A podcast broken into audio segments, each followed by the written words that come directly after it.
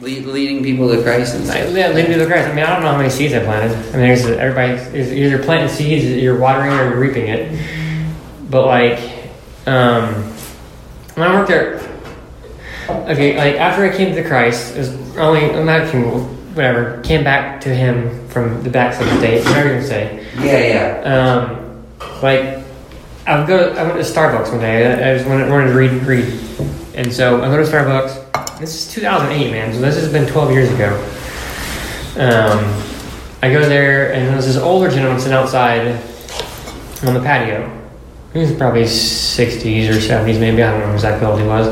But he looked like he looked maybe like down on his luck a little bit. Yeah. And I feel like God was, and God was like, go talk to him.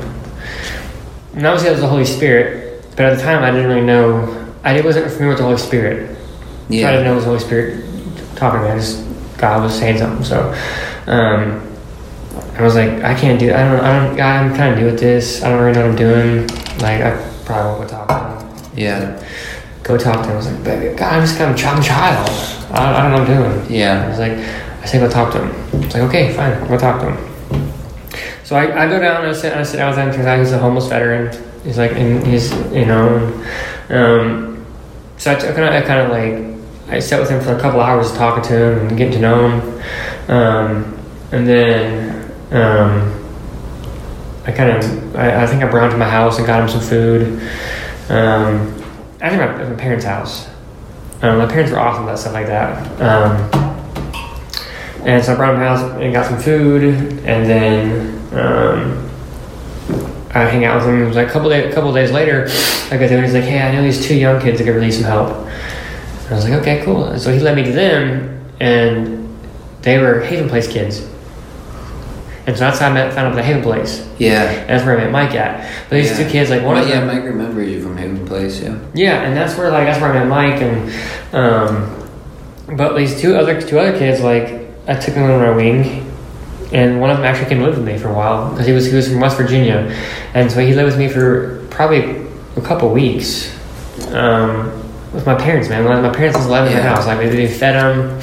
Yeah. Um, and um, eventually, like, his his dad came down to finally get him. And like, he went back to West Virginia. And um, there's Haven Place. I did a Haven Place for probably four years. Um, in the meantime, I got a job in Chattanooga doing ballet work again.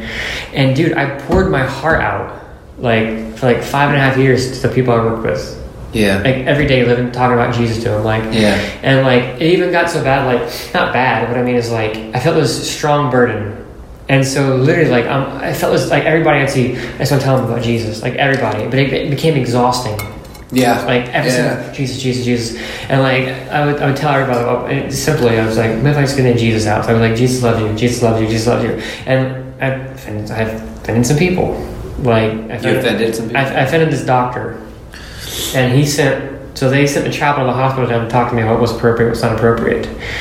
You, you know, it's not appropriate to tell your body. You kind of have to let them open the conversation. You can't. And I was like, okay. But I'm saying is, I poured out my heart there for like five and a half years. Yeah. To the guys I work with every single day and pray with them and showed them how it was real and was kind and compassionate and like, and lived it out before them. And nothing. Yeah. Not a thing. Um. And the Haven Place kids, like, pouring it out, like, giving them clothes and food and money and, like, being there for them all the time and, like, nothing. Um, yeah. But I guess, like we said, we don't, um, we don't sit from eternity. So I guess you can't really say it's nothing. That's true. Because it, it's probably something. I would say, yeah, I would say it's something. Um... Even if it's not, but I know what you mean. Like you didn't see the fruit of it yet. Exactly. I, I mean, as I said, maybe like I've started to understand a little bit more of that.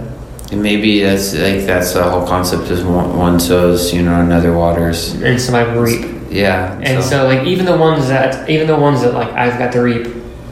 Yeah. Somebody else. Yeah. It wasn't like they didn't know who Jesus was when it came to him. Yeah. They had a general idea. Yeah. It wasn't like. they weren't completely on uh, who's Jesus and what is this Jesus about, like, yeah. and maybe that'd be easier sometimes, like if people had no idea any about any religion, like, and he was, hey, this is the way, like, cool, that's awesome, sounds good. Yeah. Like, yeah, yeah. Because I feel like sometimes here in the in Cleveland, it's like everybody oh, seems to know Jesus. Yeah, so like, that's what I mean. I haven't got anybody saved, and it's like I can't even find an unsaved person here. It's like, and so it's like that's the same. Like, you know, it's not like I'm doing like anything crazy. It's just that's crazy. Like, I mean, that's not like you said. That shouldn't that shouldn't be crazy, and it's really not for a Christian. But the stuff you are doing is considerably crazy. Even here in a, in a town full of Christians, most people don't take people into their own home and give them a place to live and food on the table because it's inconvenient. Like, I mean, I would struggle with that if I'm being honest. I would struggle with that way more than I know you would. You would probably, a lot of times it wouldn't really necessarily be a question, or if it was, it's a small thing to you. To me, that's a huge thing to me. I don't know why. Like, it It is.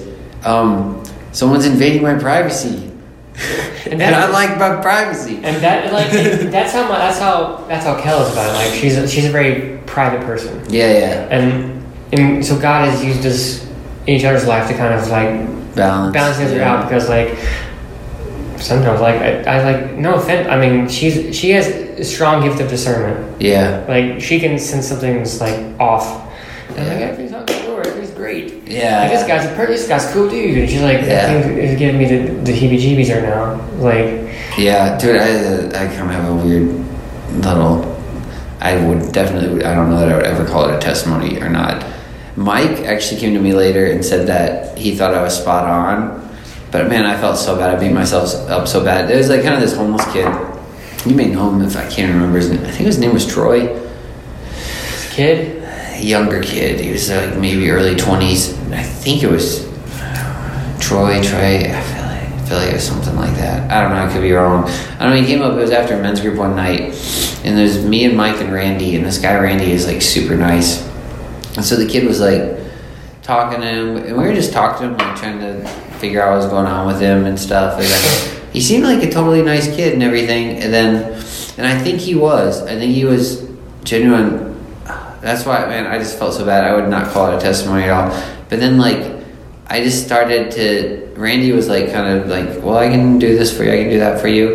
And then the kid said something, and he, like... Like, he... I, he, he li- it was, like, this lie or something. Like, I remember he lied about something. And I just, like, kind of went off on him. Like, I didn't get, like, real mad. But, man, I was just like... I did not represent Jesus at all. It was terrible. But I was just, like... I basically, I didn't necessarily get mad or like yell at him or anything. I just got real stern, and I was like, and I was like, why are you lying?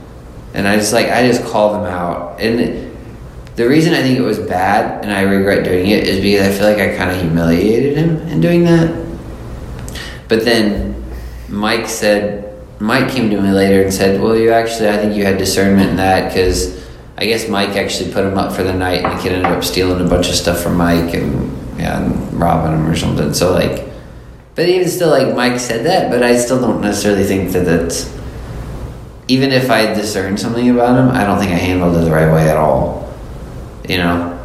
Yeah, I hear so you. I think there is a, even in discernment, there's still having a wisdom of what to do with that discernment, and I don't think I handled that wisely. I've I've, I've offended people with things that I thought I've discerned. Yeah. But like, well, she's really good at that, at discerning things. Um, and I'm, I could see that. And I'm not like. Yeah. I, I'm. I just like. I just. I'm kind of like. I'm gonna do everybody's good until they prove they're bad.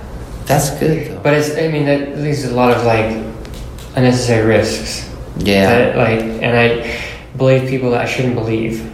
Yeah, and it's like it could be bad anyway. But I'm just saying, like, she's good at that. But she sent me this quote one time, um, and it's amazing. And I still talk about it because it's, it's, it's a good quote.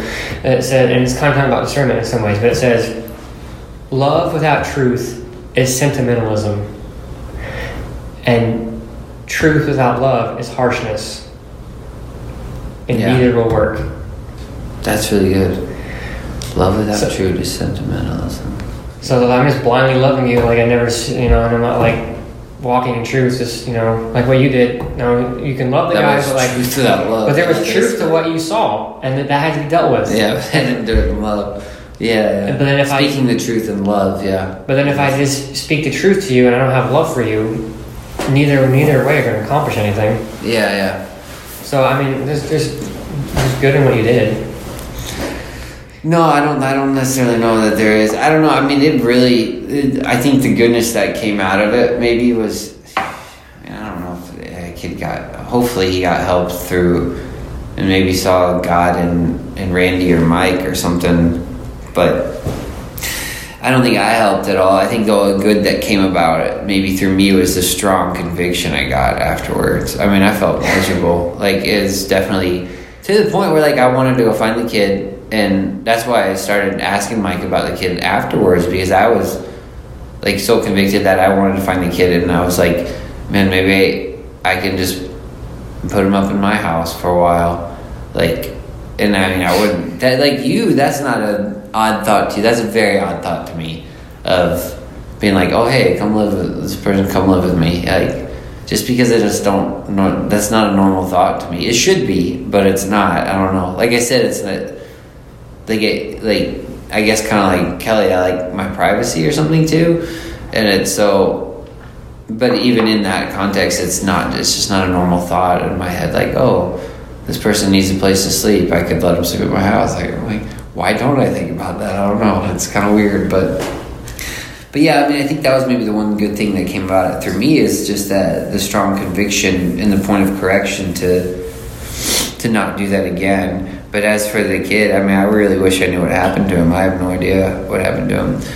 I'm saying he's probably still around Cleveland somewhere, I guess. I don't know. He seemed like he seemed like a good kid. Like, I mean, he seemed like he didn't seem super like on. He didn't seem like he was on drugs or anything really at all. He just seemed just like a lost kid, sort of. I don't know. Yeah, there's so, a, there's. I mean, I I didn't know this. Um, But Cleveland is like, it has its dark, it has its dark, dark areas, man. Like, I didn't know it. Like, um, I started like, I got a pamphlet from the Kelly Outreach. Um, they they do like they help out the poor in the community. But I didn't. I mean, it's, it's sad, dude. But like, it has a statistic that um, in Southeast Bradley County or Southeast Cleveland, the average income is fourteen thousand dollars. Well, only one in four families have a male head of household. Wow. And ninety, I think it's ninety-three percent of kids are on the free lunch program. Wow. That's in Southeast Bradley County. Ninety-three. Wow. Dang. That's just like, those are crazy statistics. Like, I can't imagine living off fourteen thousand dollars a year. Yeah. Yeah. With a kid, the child. Yeah.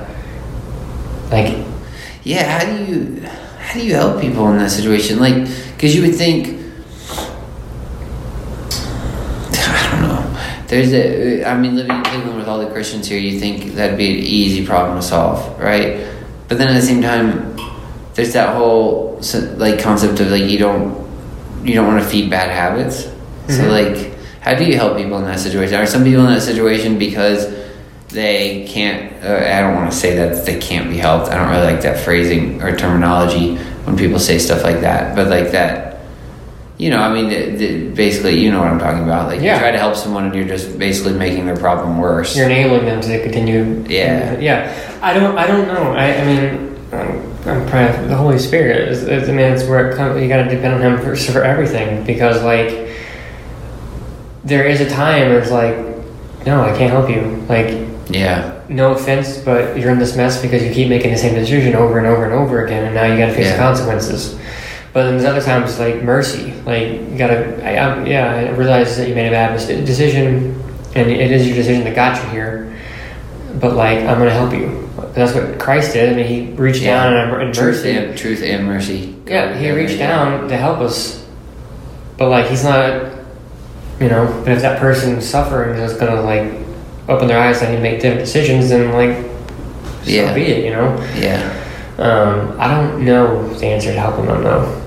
Yeah, it's hard because it's like, how do you help somebody that doesn't want to repent? And not even repentance in a sense of coming back to God, but just even changing your ways or your lifestyle to actually get out of an, a situ- the area where you're living in for, for making fourteen thousand dollars on this or that. Like, if someone doesn't want to make any changes in their life, how do you actually help them?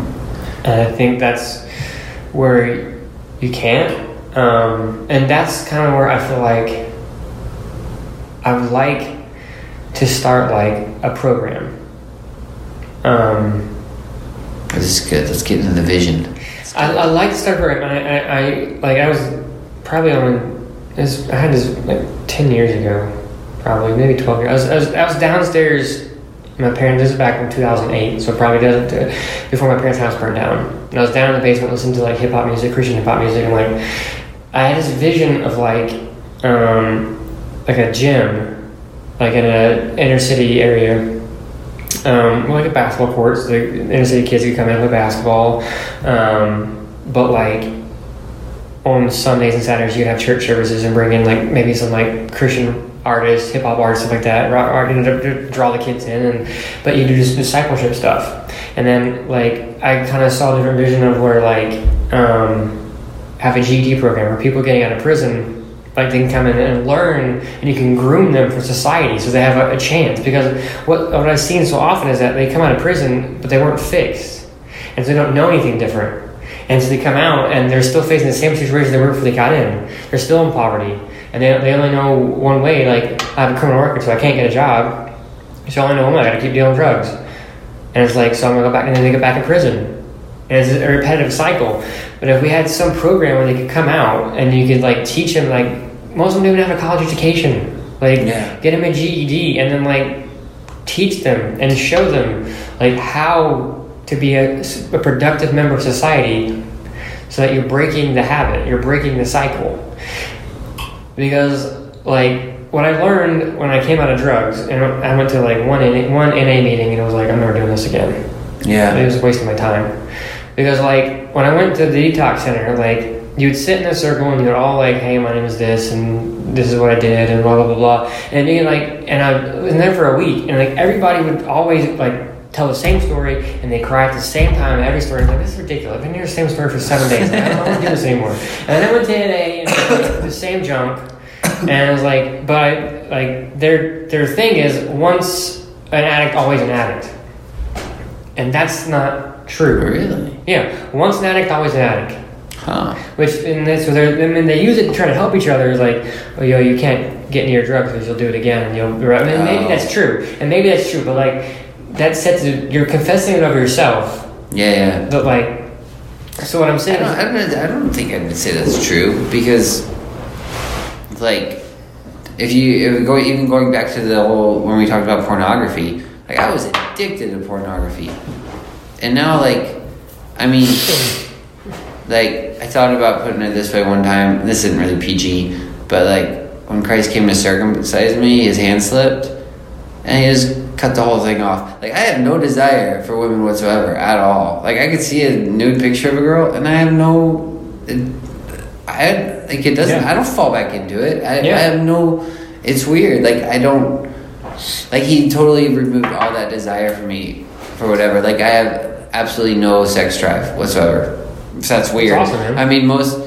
Most people I don't think that happens with, because they still want like a wife and raise a family and all that, and they still are. It's not that I'm like don't think women aren't attractive. Like I still find I think women are pretty and beautiful and stuff, but I don't. I like I just don't have a desire for that at all. It's weird. It's like when he delivered me out of that, he delivered me out of that. Like I'm not not an addict, not always an addict. Like yeah. If I'm around it, I'm not gonna fall back into it. No, I could if I want to, but I don't know. Yeah, but like I, I I've seen that like they they reprimand them, they you get caught smoking or you know possessing it, so they put you in prison. Yeah, and then like but all you're doing that's why I have a, such a problem at, at times like psychiatrists who just prescribe medication. I don't mean to rail on medic psychiatrists, but it's like you're not fixing the problem; you're just treating the symptom. Yeah, yeah, and that's the same you're thing with putting. Up, that's the yeah. same thing with people putting this. If you're putting in people in prison, but you're not teaching them anything different, you're not giving them anything else to go with. Like, of course, when you let them go, thirty days later, a month later, they're not, they're, they haven't taught them anything. You haven't given them an alternative lifestyle. You just told them, this is bad, don't do it. Yeah. But you're not teaching that they they don't have to do it. And yeah. that's the beauty of the gospel, is that it's, it's not that you got set free from it, you're forgiven, but it's that you don't have to do it anymore. Yeah. I don't have to do that thing anymore. Yeah. I'm set free from it. Yeah. But like, that's why I, I want to set up like this center, like teach people that, like have like a, a you can, people coming out of prison, like teach them G E Ds and like have a shelter where they can sleep there, a safe place off the street. Obviously, I mean, it requires screening and things, but like teach them job skills and teach yeah. them like how to show up for an interview and, and look appropriate and and and how to balance a checkbook and like how to be good with money. Yeah, balances a checkbook anymore. No, what are you thinking? No, that's, that's old school. What? Yeah, yeah, that's old school. My that's, mom does actually. Yeah, my wife doesn't. I mean, if she gives it a budget. We don't. We don't do yeah. checks. I mean, no, no, my mom physically writes it out. She uses her card at the gas station. She'll open up her checkbook and write it out.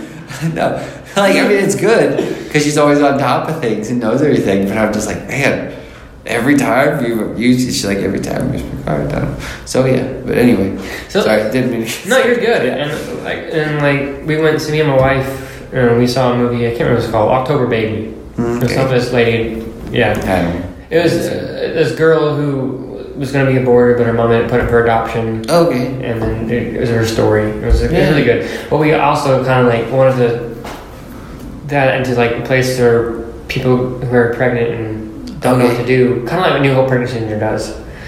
Yeah, yeah. They yeah, yeah. give people an alternative option. Yeah, yeah. Um, yeah. I, I just, just stuff like that. That's like that's, that's the kind of stuff I'm passionate about. Is like that'd be cool. So the, all of that kind of. Or is that a branch off no, the other side of the gym center? Or? No, I'd like it to all be, I mean, to all be kind of one big campus in the center of like a big city.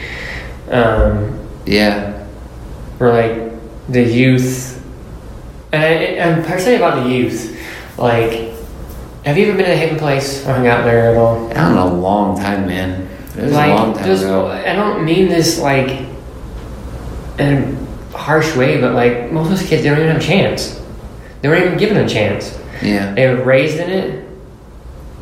Like they don't know any better. No one taught them any better. Yeah, the kids that hang out. There, yeah, obviously. Yeah, like, and uh, and then you know, so all they all they see is like that's what they know, and so they they do what they know. You, you do what you know. Yeah, yeah. And so, but if they have a and they have places great at that, they need probably need more help and more staffing and more funding and oh, yeah, things sure, like that. Yeah. But like. Um,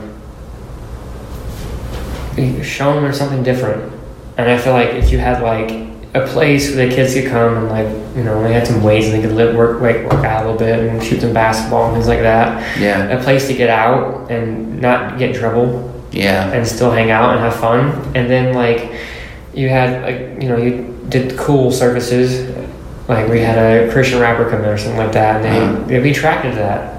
Yeah. They come in, and you have yeah. a preacher come up and, and, and preach and, pre- and, and preach the gospel and Van Brugel about it and then offer prayer and like mm-hmm. stuff like that. Like, I feel like so often in church, I feel like this is what I really liked about what I heard of the, of the Mike Jones podcast is that like I feel like so often like we get people saved and then that's what we leave them. Okay, you're saved. Like you're congratulations, figure it out. But like. Discipleship, we gotta have it. Yeah. And the smaller churches, like what you guys were talking about, like it gives you the opportunity to like not only you get them saved, but then you give them, you teach them about who they are, and you yeah. get opportunities to put that into practice and to use that and to utilize that. Yeah, yeah. And so I want that see that in faith, and I, I want to see that like socially too, like yeah. You, you'd empty out the prison system a little bit if. Just taught them a different way of life. Taught them, yeah, who they are in Christ. Yeah, yeah, that's really good. Yeah, I think that's key to it because then you get to see the, and you get to highlight the value in them in those small area like areas too. You get to really, you get to know people. That's where you get to know people. You go to church and you don't just go into service and sit in there. You don't. If you're in a smaller church, maybe you can talk. But even in those. Cases sometimes I mean you can go sit down, listen to service, get up and leave. You don't necessarily have to even socialize or anything, but the things I've enjoyed most are like the men's group that I would go to when my parents were doing the Bible study at their house, which they just recently started back doing. It's going to be like once a month, so but they that was I think that was and Mike Jones said the same thing. Like he said he thinks that was kind of the clearest depiction of what the church should look like to him, um, because it was just it was a home home setting, like a home, almost like a home church, and people would come, but then everybody's basically all we would do would be just like at the beginning of the week or before we'd come together, we'd say uh, like last time we picked Proverbs eight, we're just like you just pick a passage of scripture or something and be like, this is what we're looking at. There were times where it was just a verse, and so we'd all read that, but then we'd sit down and usually my mom kind of open it up and read the verse, kind of give her a take on it, and then but then it's just open up like, so what else, like what did God show you in this, like in each person, everybody. It was just it's a lot more community, mm-hmm. and then normal church setup is like a, a pastor teaching, which I, I'm not saying that that that's a bad thing at all, but it, at my parents' house it was more like one person would kind of almost direct it and not necessarily run the show, like mm-hmm. just kind of like direct it. Like one time Mike Jones even did one and he just kind of he came up with, I think that one wasn't so much just I can't remember. I think he had a scripture to go with it, but it was like a kind of a, a theme or an idea too that he brought to the table. And so he kind of directed. He he took the direction of it, but it was still like to all inclusive. Like we sit in a circle and yeah, everybody, everybody gets to sit. To, yeah, just weigh in and talk, and and you all get to glean off one another, which is so great. And you get to see that, and you get to see each each person's like. God working in each person, mm-hmm. that's what you get to see, and it's really cool to see that. It's so cool to see that, to see the body of Christ come together in that and see God working in each individual. It's so cool to see that. Like at the men's group it's like that too. You get to see like Mike Jones, really strong teacher, and then another person like like uh it's, I always use them, these two examples basically is who I used, because you have Mike Jones is a big teacher, then Pete is the other guy we call, he's just straight evangelist. Like I don't know, just see the, the different gifts God's mm-hmm. put in each person and they all come together there and stuff. I don't know, it's really cool, it's so valuable. It's and it it's lo- it's weird because it is lost in the church setting. Not that church and Sunday morning service is a bad thing, I don't think it is at all. I think it's needed and it's healthy. But it seems like that those things are lost in the Sunday morning service for some reason. No, I, I completely agree with you. Um, actually, I I was um, I read a book. I haven't finished it, but it's almost almost read it. By Francis Chan. Yeah. Called uh, "Letter to the Church." Dude, and it was so enlightening, man. Um, he talked about and he used it like on a family setting, but like, and kind of what we talking about a little bit, but like how one man's been put there and he's kind of over everything, and you come and you hear what he has to say about it and then you leave. Yeah. Um, but he talked about it like, um, if I was a father, like you, I guess you're in this sense, you're viewing the pastor as like the father. Yeah. Like if you if you if I had a, a, a child and they've been in my house for eighteen years and they become an adult and they still can't go out and run their own household, I failed them. I haven't been a good dad. Yeah. Because I haven't taught them to wow. be to be stand on their own. Wow, that's good. And it's the same way with them. Like, how many people in the church, because they're all just listening to one man, nobody else is involved. Like, they, if he were to leave, there's no one that can step in because they haven't been taught. Like, they can't. They could. They couldn't go off and start their own church. Yeah. Because they have no idea what they're doing. Yeah. So that's that's one like, one of the reasons that he left. He had a huge church in California, and he went off, and now they have this thing called, I think it's called Weed Church, and they literally do house church.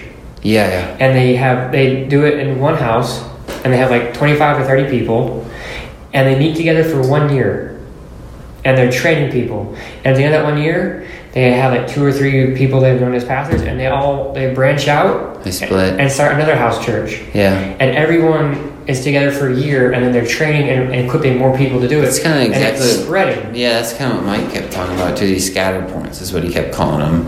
Like that, you grow and then you scatter, and you grow, and you scatter, and you grow, and you scatter. Kind of like that. You'd be in that one house church for a year, then you scatter and branch out and branch out. Yeah. And I think that gives everyone an opportunity to utilize their gifts. Yeah. Yeah, yeah.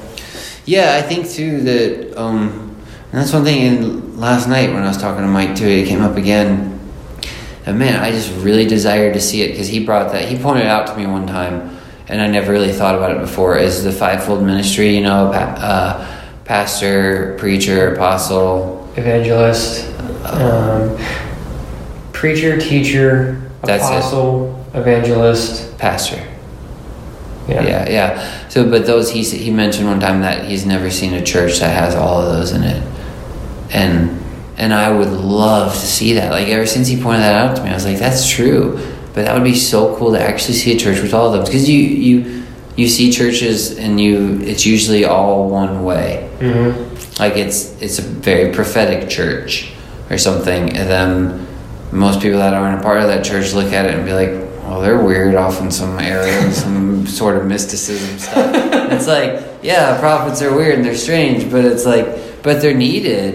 But then, but you do get that. But in every every church that's like that, it runs such an extreme bias that I don't know that they, I don't know that I would say they get off into error, but they're so far onto one side.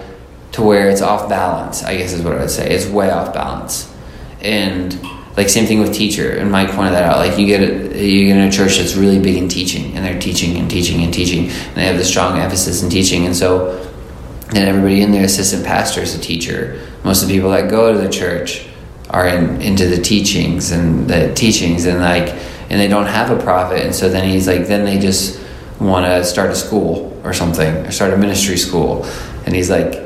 It, which isn't a bad thing either, but it's like you don't have each... The churches where I feel like I have noticed um, that there's been more than one have seemed to be extremely healthy, a lot healthier, but they still... I think I've only ever seen two. Like, the only ones I can think of offhand is International House of Prayer, I hop, yeah. With Mike Bickle, who's yeah. a teacher. Yep. And then he's passed away now, but they had Bob Jones, mm-hmm. who was a weird prophet. Like, in the, he was very mystical. He always talked in, like, pictures and images and stuff, but it was like they worked together hand in hand and helped each other and supported each other. And Mike, Mike Bickle really valued his prophetic anointing. And Bob Jones valued Mike Bickle's teaching anointing. And they seemed to be very healthy. What they had going, and uh, the other one I can think of is uh, Bethel Church, mm-hmm. California. Yeah, Bill Johnson, great teacher, mm-hmm. and then they have Chris Ballatin, who's a prophet, and stuff. And so they seem to be like they seem to have more balance when you look at those. Like they're, I don't know, they just seem to be more well-rounded, I guess, to me. There's a, a book I kind of I think you'd enjoy.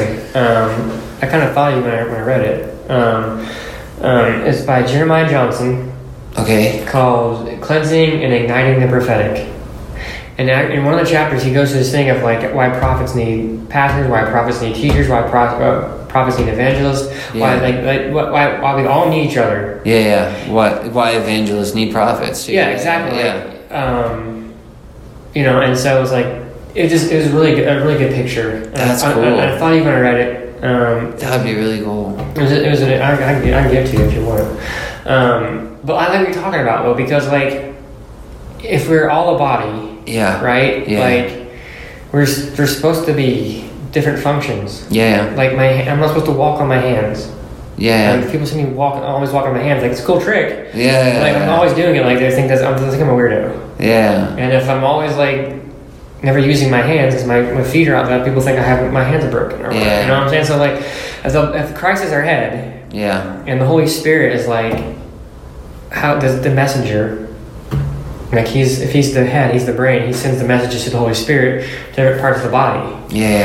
And if we're like not using, it's like the other parts of the body are falling asleep. Yeah. And they're not, cause they're not being utilized. Like if I'm sitting in a car for five years, like my, my feet are going to be asleep. That's really good. I like the, um, yeah, and even in the example too you mentioned earlier is how Kelly is good in discernment. You guys balance each other in that.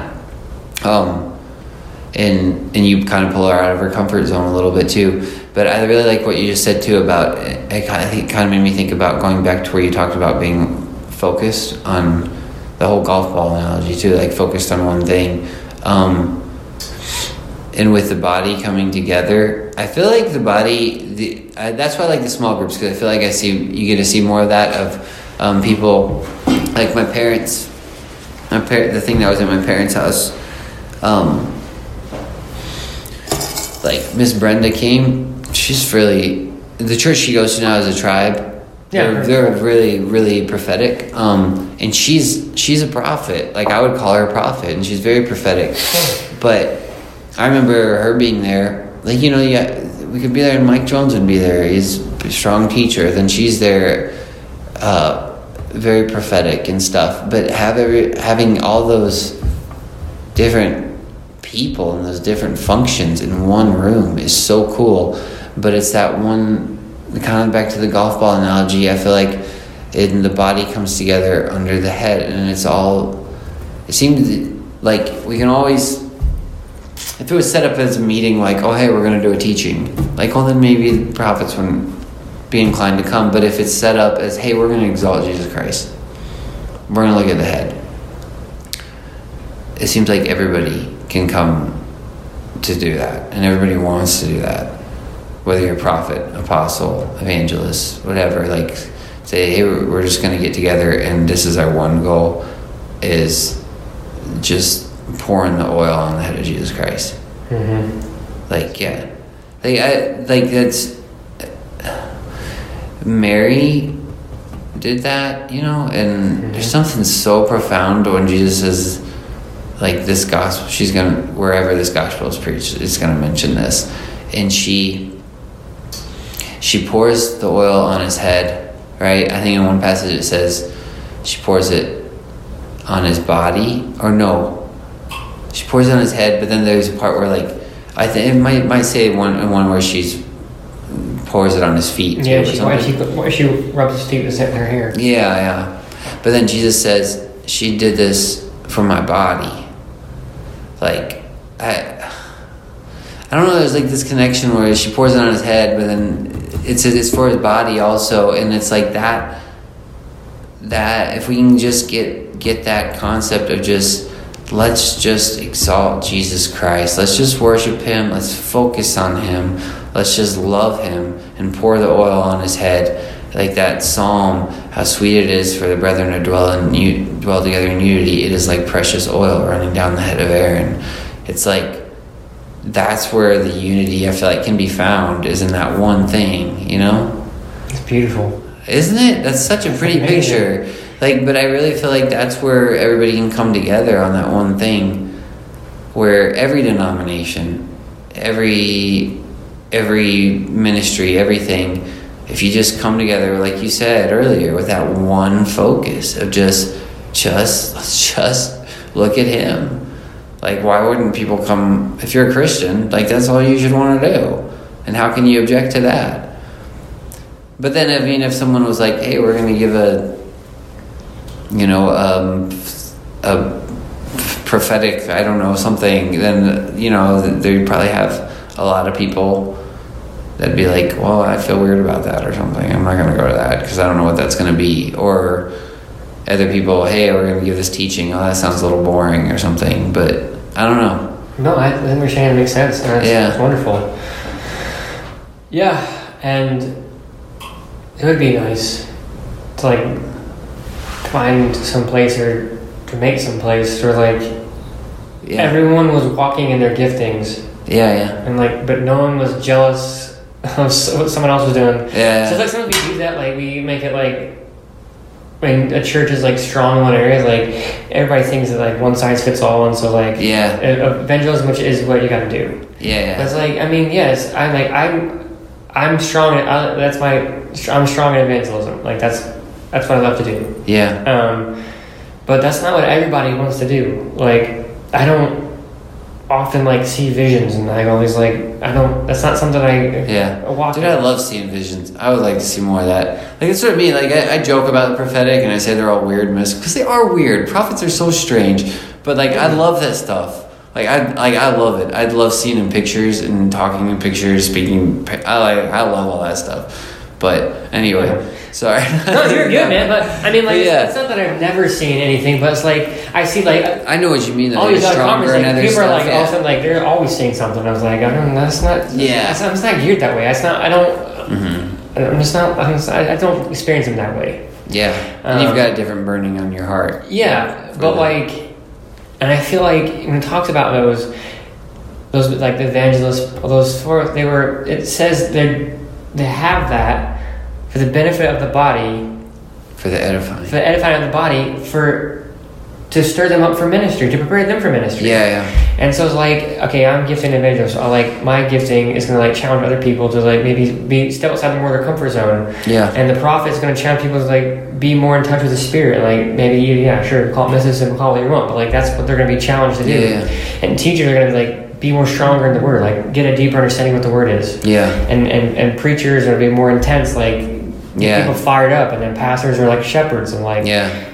I don't know, man. I would say you've got a couple of those on you, like how Paul was apostle of this, that. Yeah, I'd say you'd have more than just evangelism. I think evangelism might be your center or your core of your heart, but I definitely think you have a teacher anointing also, maybe even a pre- preacher too, a little bit, but.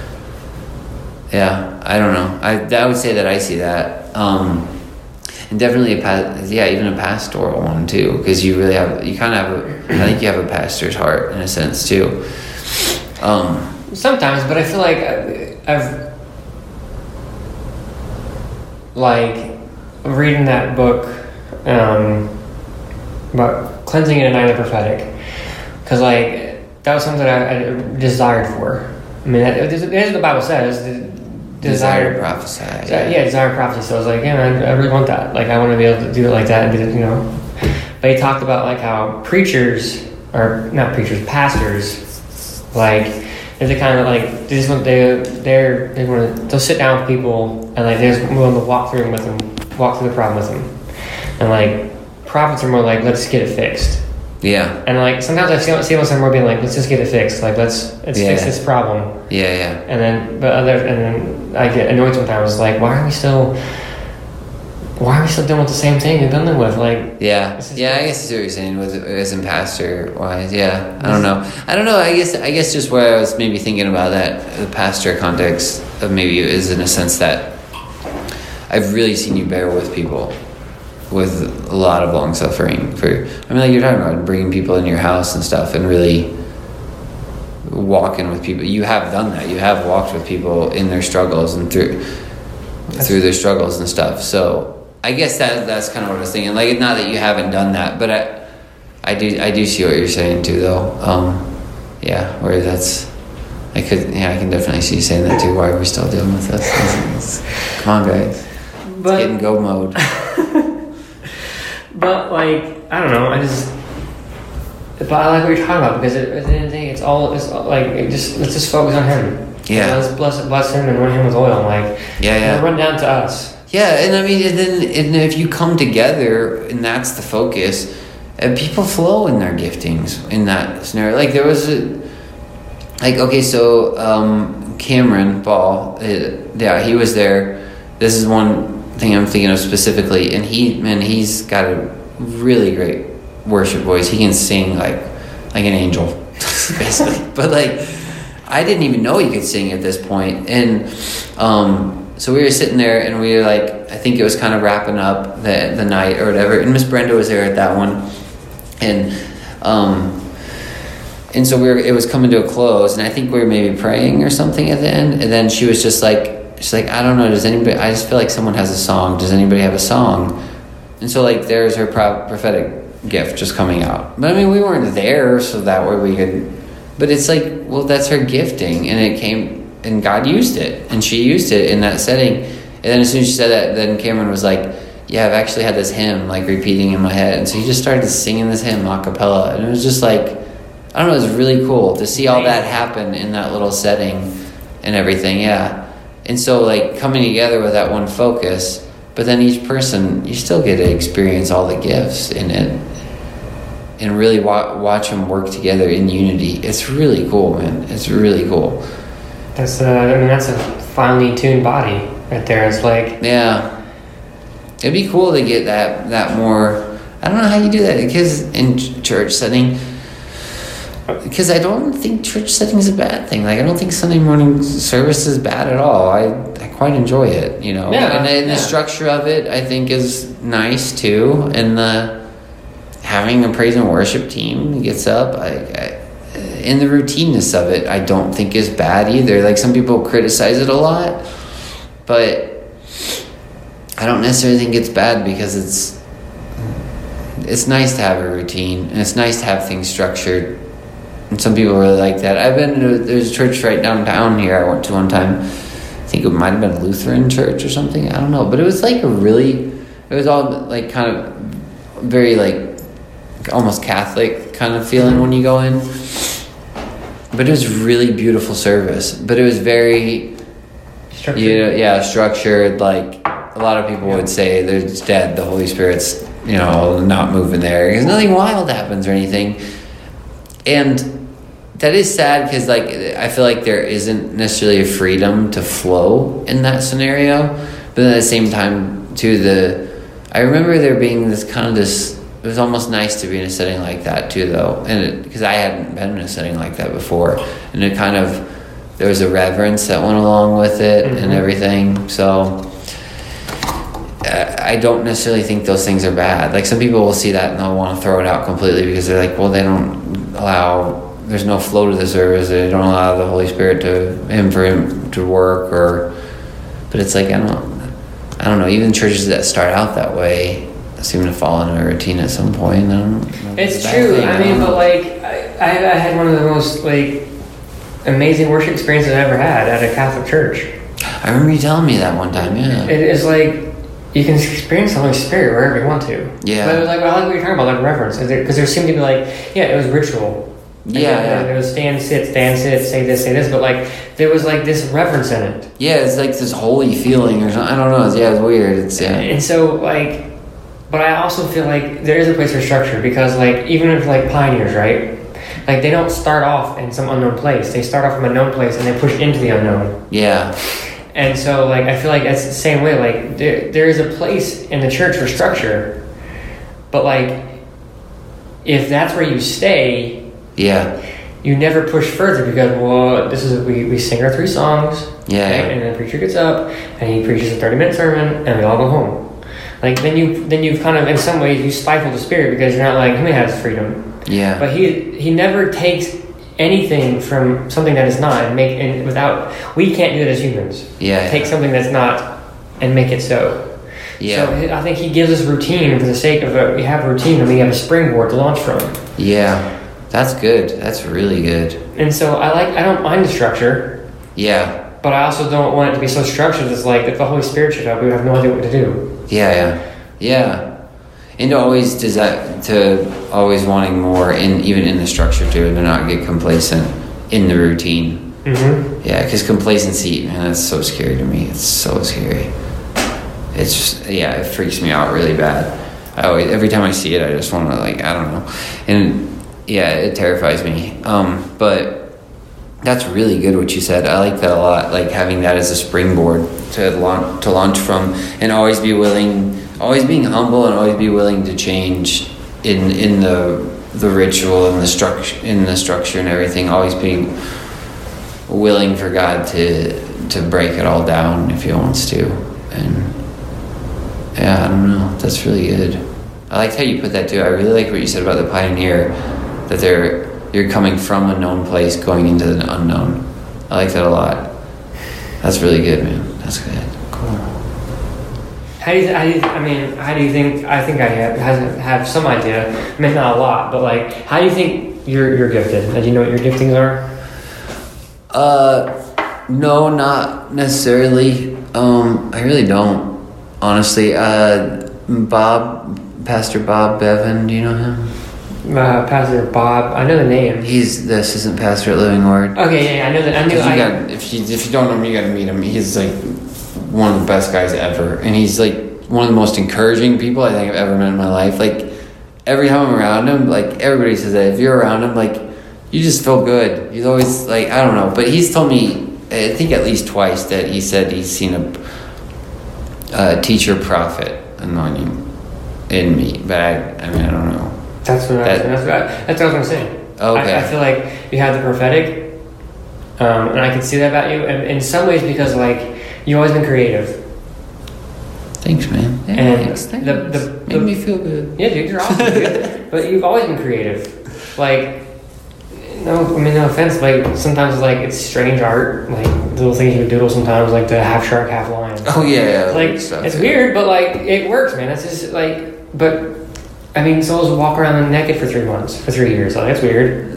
People do that. Or, like, or, like, I haven't done that one yet. Cooking food over, over dung. That's, like, a weird thing to do, but, like, yeah. Yeah. God's like, do it. Yeah. Um, Ezekiel, I think, is probably one of my favorite prophets in the Bible, and he's like the weirdest one. Yeah, it's just weird stuff, man. So like, like, but you have to, you created that way. Yeah. Um, and so I feel like you are gifted that way. Like you have the prophetic, because the prophetic, they're they're about that kind of stuff. Like they're geared that way. I feel like God creates your you in a certain way, because it says He created you from the foundation of the world. Like He knew you. Yeah. Um, and yeah, so yeah. He he created you in a certain way. We talk about that for hours too. Yeah, dude. Yeah. He created you a certain way, and then when He puts His Spirit inside you, I feel like His Spirit inside you, His spiritual D N A and your physical D N A work together in a certain way. Like He's man, that is really good. You put that in a book. Put that. I don't know. Man, that was really good. His spirit, your spiritual D N A works with your physical D N A. That's a really good way of putting it too. That, yeah, because I mean that whole, I'm really big on dying to yourself and like coming to the end of yourself too, but it's like you're not, you're not doing away with yourself in a sense. It's just a point of submission basically, be, to to let God use your own, because He'll use your own personality. Like he, he, he, there is individualism. It's not just, He doesn't make everybody the same cookie cutter shape. Yeah, exactly. Yeah, everybody's an individual. It's Him using. Yeah, your your two D N As kind of cool working together. That's really cool. I don't know, sorry. No, you're good. Well, no, yeah, I was just admiring what you said again. That was nice. Anyway. So I, I feel like He made you that way. Yeah. Ever since I've known you've been creative. Like, you, you have kind of abstract ideas about stuff. But you also, like, you have a strong, a strong knowing of stuff. Like, you... I remember one before you even had come back to Christ, I was talking to your mom one day. I don't remember when. I don't remember where I was even on my walk yet. I don't remember. But she just said, like, you hadn't come back yet, but she knew that you had a strong knowing. You know, you had the, God told you you had knowings. Like, you had, like, this... You know, you had the Word in you. Yeah. Um, yeah. And I feel like it's one thing I've admired about you, like, ever since, like, I've known you've come back, is, like, you have this strong desire for the Word. And you have... A, a deep understanding of the Word, and I feel like I, I've, I haven't read all of your book yet, but I've read a lot. I've read a lot, and it's deep stuff, man. But it's so it's not like hard to understand. You lay, you lay. It's deep, oh, but good. You I'm lay. Glad, it, I'm glad it's laid out. Um, some. But you lay. It's, it's laid out so simple. Yeah. And so it's easy to understand. That's good. Because I always feel like I have trouble laying stuff out. No, everything you said tonight has been amazing, man. And it's like, in your book, like, everything is easy. Like, that's Thanks. The thing. Like, a good teacher is someone that can take a really hard subject and break it down and make it simple to understand. Yeah. That's what a teacher does. Thanks it's, for saying all that. I mean, it's weird because I, I feel like everything God... I mean, it's all God, it's all stuff that God's shown me. Like, you know, it says... I mean, you know that. Everybody says that, I guess, of course. That it all comes from Him. Um, but even stuff He's shown me. But then it's like, like you saying I have knowings or strong knowings. It's like, man, I, like I was, just, I think I, I was just thinking about that verse today. Like, if anyone thinks he knows anything, he knows nothing yet as he ought to know. And it's like, how many times in the epistles where He'll say, do you, do you not know? Do you not know this? And it's like, every time I think I know something, I don't really know it. It's just like, I don't know. It's like, it's like, thanks for that compliment. Like, yeah, I think I know this, but it's like, man, I really don't know it. Or even if I think I know it, I don't know it as I ought to know it. Like, I don't know the depths of it. And so, and every time I feel like I learn something, it just kind of reveals to me more how, how little I actually know about everything in general. But I think that's beautiful too, because that's where, like, that's where you, you stay humble. Yeah. Because, and then you also, you can't, you won't, I think that's beautiful that you're, you're free to complacency. Yeah, yeah. Because like, because you can read the same scripture like fifteen times and get some and get fifteen different revelations, and it's beautiful that way. That's how amazing God is. Like, he's so deep, but like, yeah, there's no end to him. Yeah, yeah, I know. So there's no end. Like, yeah, in some ways you do not know, but like, yeah, I do know, but not I don't know. Yeah, like, yeah, I know, but I don't. Not yeah, not as they should. Yeah, and how revelations come back. Have you had that happen where like a revelation you get? And it'll be like all fresh and new, and then it comes, it's like it's on a cycle and it comes back and hits you again. You ever had that happen? Uh, yeah, um, I have. And it's like, and it's like, he, you know, he kind of revealed like a little small truth to me, and I'm like, ah, that's really cool. Yeah. And then like, and it comes back around and it impacts you. A year later, and it's like, whoa. Yeah, just like, way deeper than I thought it was. Yeah, yeah. I love that. Yeah, yeah, because like you get it and you know it, and then it comes back and it's like, oh, well, now I know it. Now, I, and then it comes back. Oh, well, now I know it. And that's what I mean. It's like I thought I knew it before, but it's, you just keep getting depths of knowing the depths and the richness of it. Like you said, it's unending. Glory to glory. Yeah, glory to glory. Yeah, man, that's so good. I love that.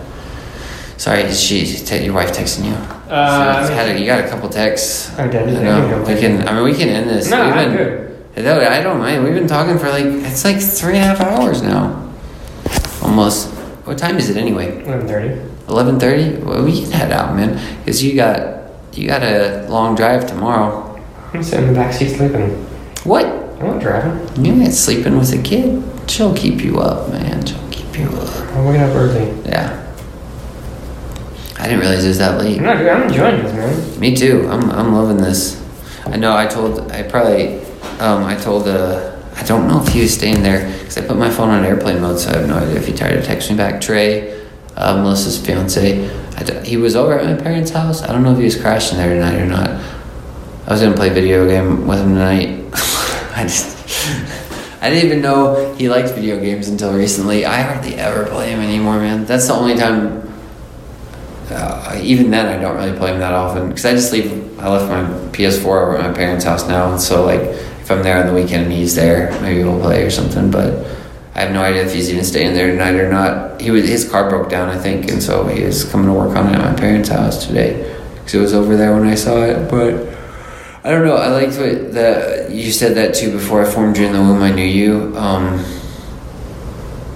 I don't know, you could talk about that for a long time too, but um, it just made me think about the whole, um, I like the, the, Psalm one thirty-nine, it says, um, what was it? I'm just going to look at it really quick. Yeah. Because I love the, um, hey, dude, I'm like, I had right there where I stopped today. I read See? some Psalms. Awesome. It says, but it says, your eye saw my substance being yet unformed, and in your book they were all written, the days fashioned for me, when, when as yet there were none of them. I just love like that. I love the Word of God so much, and I love that part there where it says, in your book, they were all written for me, the days fashioned for me. Like, in here is where I find my own identity and my own self. It's like, so, like the other Psalm where he says, behold, I come, in the scroll of the book it is written of me.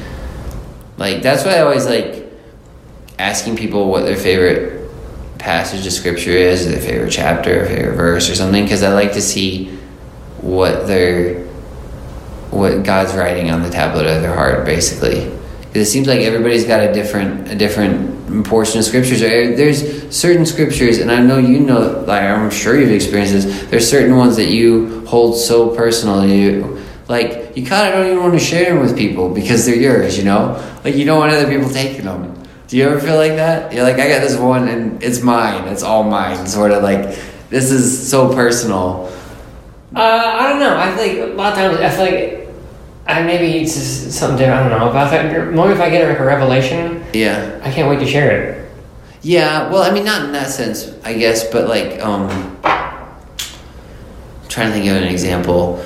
Like a verse that's just, I guess, so personal where it feels like it's part of your being. Part like I guess all of them should maybe feel like that in a sense, but there's some that have just been like I guess quickened in it to where they were just at the perfect moment perfect time or something to where they're just like, I don't know, something you cling to. Um, I'm trying to think. Uh, I have a couple of them. Not that I wouldn't share them with people, but I feel like it's weird because I, it's not that it's necessarily even a revelation. It's just like certain words out of the that aren't even necessarily a revelation. They're just like really, really strong. Like one of them, um, probably the first one I think I got, one of the wor- first words of the scripture that I feel like God really, really quick into me was, um, it was in Job, and he says, "Now prepare yourself like a man. I'll question you and you'll answer me." And it was just kind of like, like, see, I wouldn't, I don't know that that would be a revelation. I guess it was kind of in that moment for me a personal revelation, like waking up, like it, when that verse came to me, like I need to prepare myself like a man. And so I don't know, but it's like I don't really necessarily know how to share that with other people. Like, oh, I got this cool new revelation yeah, or something. I, I, but yeah, it's just something personal like that, I guess, to where I feel like God's I, I don't know does that with every person, where you get different little little words that feel like they're carved on your heart. Very per- deeper than other deeper than the other I, verses, I, I, I guess. Yeah, I hear what you mean. Yeah, because I know Bill Johnson will mention that too. Like every once in a while, it's been a couple sermons I've heard him say where he'll be like, "This verse," or just point out like a specific, like I think Isaiah sixty is one he references. Like this whole chapter like came to me as he said. He says, "I'll basically say it's very very personal to me. Like it came at like the perfect time or something. Yeah, yeah, really really impactful. I don't know, but." Speaking of though, what is the what is do you have a favorite passage of scripture or a favorite chapter or anything? Um, favorite book? I really like I really like Romans. Okay. Um, I just I think it's one of the most beautiful books I've ever written. Um, because it, it's so like it's so deep. Because Paul, like minutes, yeah, Paul is like I think he's such an amazing like he was so smart. Yeah. Like and so like he had a very like complex way of writing, and so it like I get excited about scriptures that are I, I like deep things like yeah. I don't I don't do a lot of devotionals because I don't I just like they're so like surfacey stuff and I just don't want the surface stuff is okay yeah but, like I like like when things like it, it requires like deep thought and all of a sudden you're like bam bam bam it's like oh my gosh yeah like that's how it all fits together. That's a puzzle. Like like I like analogies yeah and so I think like Romans is like so filled with analogies like like that's the way God wired yeah. me. Like I, I, I, I'm good with analogies and parables and, and stuff. Yeah, like oh. and so I like that kind of stuff. Yeah, like yeah. piecing stuff together and like yeah, yeah. Um, and, that's one thing I like about the scripture too is that uh, I love how Jesus said that. It always stood out to me. He says, um, well, it says when he's going through all those parables. I think at the end it says he spoke all these things in parables to them, and then it says, and he spoke. And ah, I gotta find it now. It's like it says, and it, it, without a parable, he did not speak to him. Like yeah. everything he said was in parables. Um, but without a parable, yeah, Mark, this is the part in Mark where it says, Mark four thirty-four, but without a parable, he did not speak to them. And that has always stood out to me, like, like every single word in here, like even if it was a literal thing, it can still be read almost as a parable. Like the feeding of the five thousand. Yeah. Like, that was a literal miracle. That actually happened. That's historical. But then you can look at it and be like, well, what does the bread symbolize? Like, he's the breaking of his body. Like, yeah, or the taking the gospel to the five thousand because he gives that to the disciples and the disciples give it to the five thousand. Like, I don't know. You can just do like, yeah, that's what I mean. Like, it, it, that's cool that you like that stuff and you think that way because it's like that's how the entire Bible is set up that way. So one verse that I've been I think a lot about lately is, "It's the glory of God to conceal a matter, but it's the glory of kings to seek to search the matter out." Yeah, yeah. And it's like, dude, that's, that's the Bible, man. His His glory is like concealed in there, and he, it's our glory to like uncover it, to search yeah. it out, and go after it. And like, oh my God, that's what it means. Yeah, yeah. And so I was like, and I'm a king because you know I, mean, I was made I was made to have dominion. Yeah. And so like, I'm a king in that sense. And so it's my glory to seek it out and understand what he's what he's concealed. Yeah. And so I I, I like that so much when I think about like. Yeah. It's my glory to seek it out. Yeah, yeah, that's really cool. But here, here's that question for you. Yeah. Right, and Mister Deep Thinker um, that you are. I haven't. I have yet. An answer. I haven't. I haven't really gotten an answer yet. I've, I've asked, and he hasn't revealed it to me. Okay, it's in Luke. Um, it probably says in other, other verses too, but um, in Luke, I think it's I can't remember the verse or the chapter. It's like verse eighteen, but I can't remember the chapter. Um, it says, it's talking about Christ being the cornerstone. Um, and it says, to everyone who falls on this, oh, they'll be broken. Oh, I had a feeling you were going here. But on anyone it falls on will be destroyed or scattered like dust. Yeah. And so it's like, I've been trying to like understand like the understand difference. That. I know the difference. Like what? I don't know. What's the difference between falling on it and it falling on you? Like and be broken, being broken, and being ground into a powder. I think is what yeah. Like it says. I, I don't uh, understand. The, I'm trying to understand the difference. I don't know. Like I, I mean, I wish I had an answer. I know one time I wrote down that part in Daniel, um, where he sees the stone come, and it. Uh, let me turn over there really quick. Let me see if I can find that. Uh, it says, uh, the fourth was when it shattered everything. Let's see, the image of gold. You watched while a stone was cut out without hands, which struck the image on the on its feet of iron and of clay and broke them in pieces. Mm. Then the iron, the clay, the bronze, the silver, and the gold were crushed together and became like chaff in the summer of the threshing floors. Oh, wow. Like... Uh, the wind carried them away so that there were so that no trace of them was found, and the stone that struck the image became a great mountain and filled the whole earth. So I don't know, maybe that's kind of the difference is like when it grinds you to powder, the wind carries you away and there's no more trace of it or something. Um, but I don't know. Okay, so whoever falls on this stone will be broken. Will be broken. Um, and on whomever it falls will grind them to a powder.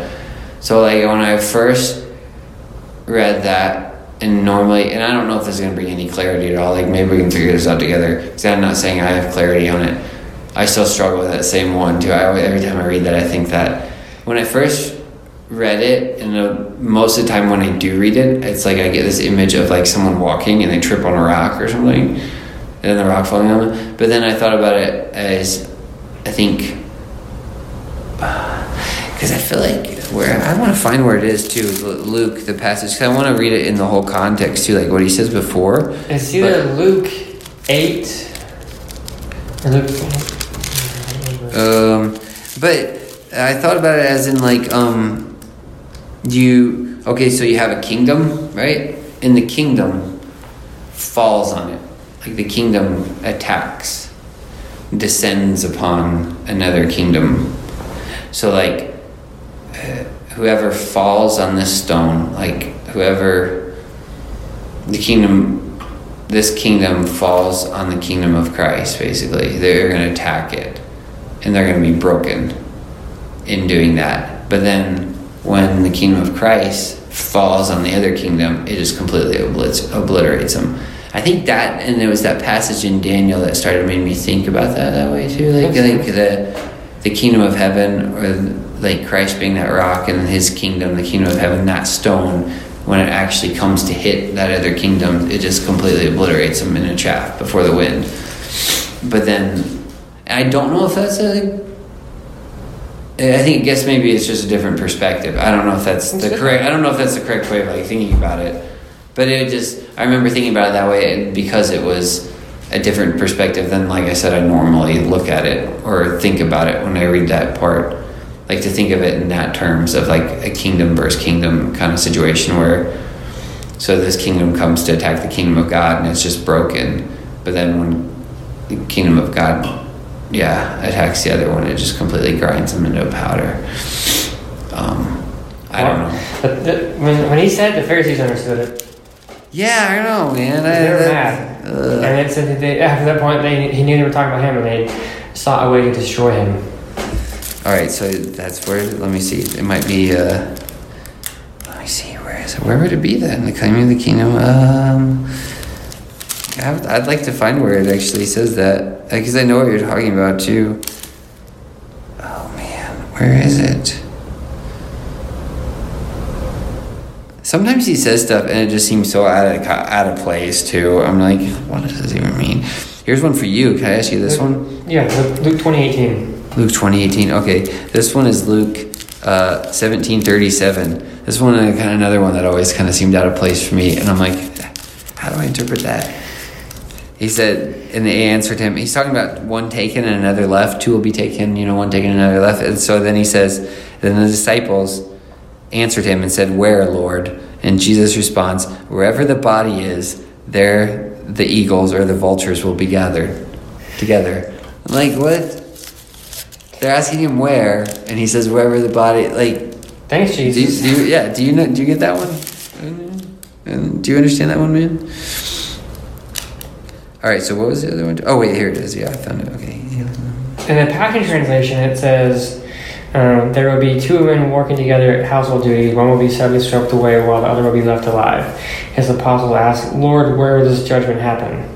Jesus responded, "It will be obvious, for wherever there are those spiritually dead, there, there you will find the eagles circling."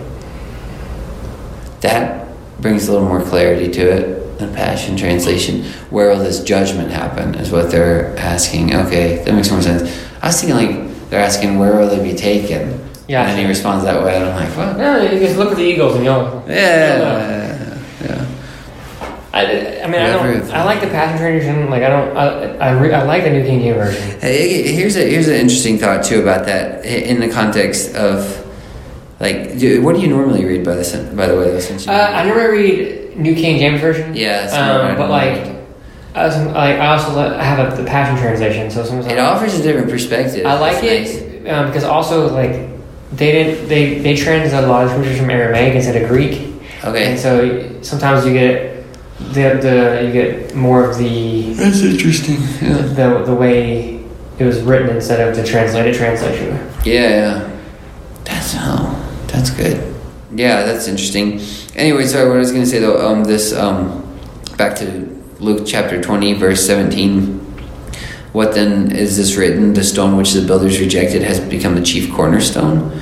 Um, we always say that, and then he says, whoever it fall, um, whoever falls on that stone will be broken, but on whomever it falls will grind him to a powder. I was just wondering, um, this stone... which the builders rejected, because obviously they rejected Christ, but it's like, well, what is the meaning of Christ? Is, um, I, I almost wanted to say humility. Like, what if humility is the stone? Um, because, like, Christ is offensive because he says you're a sinner. Like, and that's why they rejected him, basically, because they were they were kind of okay with their own self-righteousness, because. Um, Christ, the very existence of Christ, says that man is sinful. Like, yeah. The fact that God would come in the form of a man to sacrifice himself, the fact that there's a sacrifice says that you need a sacrifice. So to reject that Savior, um, there's a huge amount of arrogance that comes with that, and self-righteousness to reject him as a Savior. And so that would be, so if that's their posture, then what... Then the stone they're rejecting, they're rejecting that. So I don't know. It's like they they're not humble enough to come to Christ. So I don't know. I've just never thought about it, looking at it that way either, and I'm not sure if that helps at all. I, I've never tried to look at it that way before, though. So whoever this whoever the stone falls, like looking at an aspect of humility, it will it will be broken. I don't know. I don't know if that even works, but on whoever it falls, it will grind him to a powder. I don't know. That probably doesn't work there. I was trying to think of different ways to, like, yeah, actually... No, I mean... Take it to, if you take into context, I guess, who he was talking to. Yeah. And who he made mad. Yeah. That was the Pharisees. Yeah. And they were, like, the religious, self-righteous... Yeah. So, I mean, the humility part, it makes sense. Yeah. Because the Pharisees were very self-righteous. That's, you're right, that's why he made them so mad. Yeah. Because he was very hum- he was humble, and he called, but he, he was humble, but he didn't yeah. shy away from, like, this is sin. Yeah, yeah, yeah. You're and so sinful. I don't think that you're off base there. It sounds, it's, I mean, I think... I don't think I'm conveying that image right, though, if that's the case. I don't know. That is interesting to see it that way, too, though. Because you see, like, I guess Christ is the stone that they reject, but it's like, what is the meaning behind that of, of rejecting him? Is that you're basically okay with your own righteousness. Like it, what I think it's in Romans, where it says that, or maybe it's Corinthians, where it says they seeking to establish their own righteousness did not submit to the righteousness of God. Like that's kind of what Israel is doing. They're in a work system, and so they're going to get there on their works. They're okay in their own self-righteousness. Um, and that's where you reject the chief cornerstone. Um, so I guess in that, in that, in that scripture reads, to reject him is to have a stone fall upon you and destroy you? I don't know. Yeah, I have no idea. Whatever. I guess that's that's my thing. Like, which one's which one's which, one, which one's better? Do, do I want to have do I want to follow him or have follow me? Like, which one do, do I want neither to happen? Like, it seems like in this situation there'd be one good, one bad. See, that's what I mean. I don't know if I'm picturing it right when because he says whoever falls on that stone, and so I think I think of a person tripping over a stone, like they stumbled at that stumbling stone, you know. And that's what I kind of picture, but I'm like, I don't know if it means whoever falls on that stone, like whoever comes against it, whoever comes oh, against that, that stone. Too, yeah. So that's why I don't know which perspective is right to take in that. Yeah, it's a really hard one. That's one's, that one has kind of frustrated me for a long time too. I wish I had an answer. I don't know. But maybe there's, maybe both ways of looking at it are, are um, good to have, because you can probably get different, different revelations out of both, like, is coming against it and and uh I don't know. No, I think you're right. In the passage transition I just looked up, it says everyone who falls in humility upon that stone will be broken. Falls in humility. Falls upon falls upon that stone in, in, in humility. Will be broken. Will be broken. But if that stone falls on you, it will grind you to pieces. Yeah. And I guess in the sense of humility, like if you fall upon it, like it'll break you, and that's a good thing, I guess. Yeah. But if it but if it falls on you, like it's going to destroy you because you weren't willing to be humble. Yeah. And so like God opposes the proud but he gives grace to the humble. Yeah. Um. So I mean I think your humility things. Yeah, maybe maybe got something to do with it at least. I don't know. Huh. Yeah. I don't know. That's what I loved about um. kind of that aspect of self-righteousness too. That's what I love about my, my mom really helped me with that, with the book of Job. Do you do you like the book of Job? Or you, I don't know. I've I've read it. I mean, I've it's one of it's one of my favorite books too. But she helped me. I think I think it might have been before I actually ever read it. She told me one time that she was praying to God and said, "She was like, God, what is this book about? Like, you gotta help me out here." And he said, "It's a book about pride." And ever since she said that, because most people would say it's a book about suffering. That's what most people say. Yeah. I feel like I hear. It's true. And I'm like, it's not.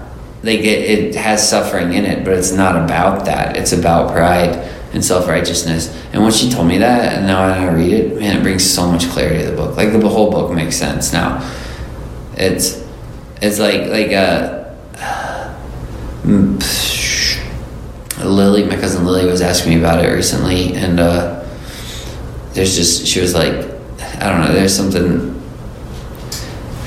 else like I said to her, there are a few things, but like one thing I like about it is like Job one, chapter one, because most people are like, well, why did all this happen to Job, like where did it go went wrong or whatever, and it's like the first verse tells you exactly like his downfall is that he was righteous and blameless.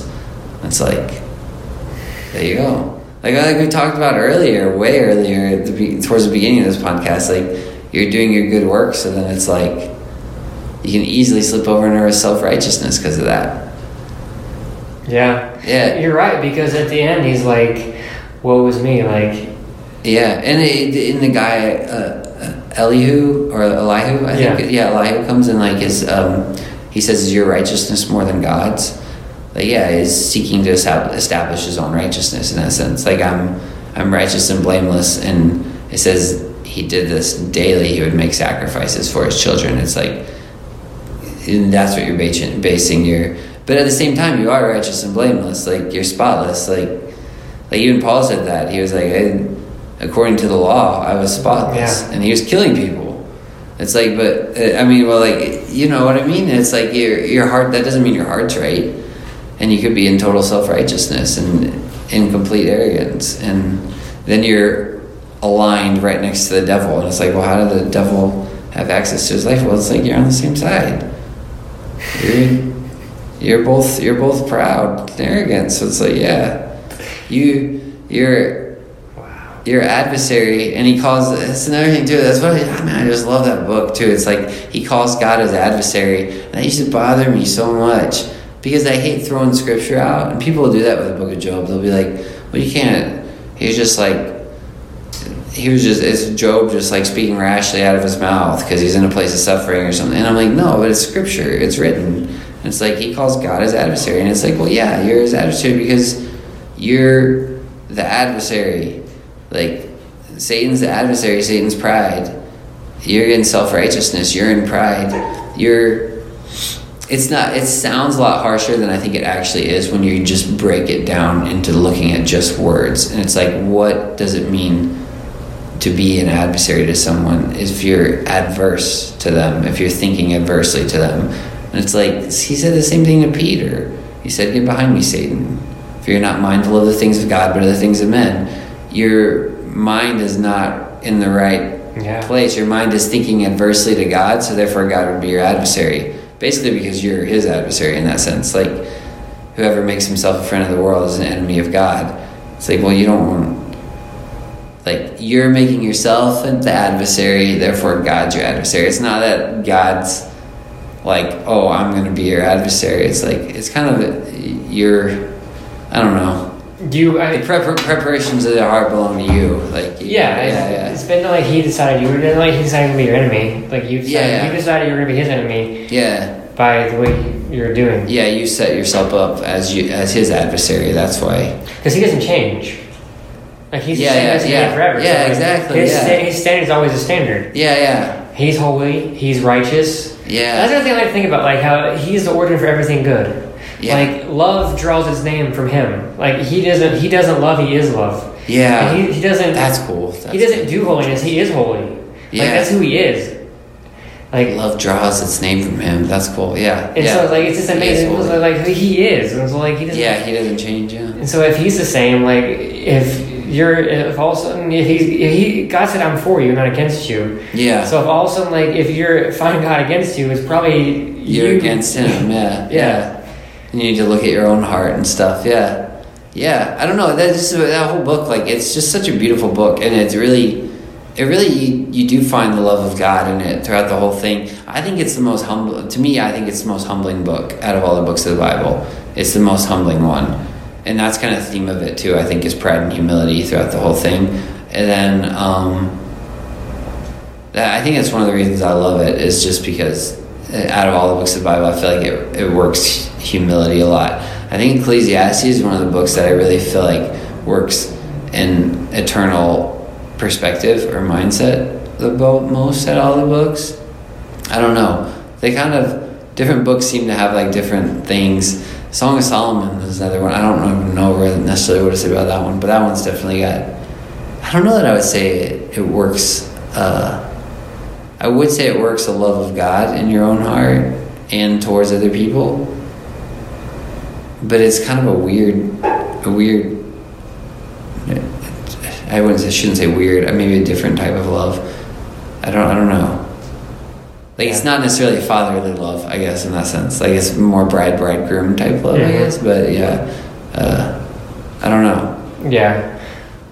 I, I also think that book is very prophetic. I think all the books are prophetic, too. But. I think... I was listening to um, a podcast, Peter K. Lewis. Um, he's got a ministry called Braveheart. Braveheart Ministry. Yeah, I think I, yeah, yeah. I think I sent it to you one of them, but like the one thing, like I like I listened to his writing, his teaching styles. Is I, what I like about it is I feel like there are things that he points out that like we would, we could all come to that conclusion if we just ask simple questions. Yeah, like when we're reading, it's wow. like like why. Yeah. Or like how, or like we don't. So we just read it and we read over it and like, but it's like, and you really begin to like, okay, I take this one verse, why? Yeah. Or the how. Yeah. And then you break. You're like, oh my gosh, like okay, it makes sense now. Like because I feel like I mean, everyone, I think everyone's guilty of it at times. Like you read it and you don't, you don't, you read over it. It doesn't really strike anything, so you just read over it. Yeah. And it's just like, but if you stop that for one minute and like. Okay, how does this relate? Yeah. What is what does this mean? Like, how does this apply? Or why did why did he say it this way? Yeah. And not this way. Yeah. And so I just think basic questions sometimes, like, can open up all kinds of avenue for revelation that we don't get because we we just we don't ask. Yeah, yeah, yeah, yeah. And so I, I like that. I was, like, you have not because you ask not. Ask for wisdom. God gives to everyone liberally and abundantly. There's a part too where I don't know why we don't ask sometimes, but there's a part in the Gospels where it says like. The disciples did not understand this thing, and they were afraid to ask him. I can't remember which one it is. It might be in the Gospel of Mark, and they were afraid to ask him. It's probably like self-righteousness, like about this. He probably thinks that he probably, like, he probably thinks we should know something. So I don't know. I yeah, don't, I don't. know I don't know if there's anything like why do you know this? Because there's another time when he like they asked him questions like, how do you not know this? I've been with this for so long. You don't know. Like, yeah. How do you not know this?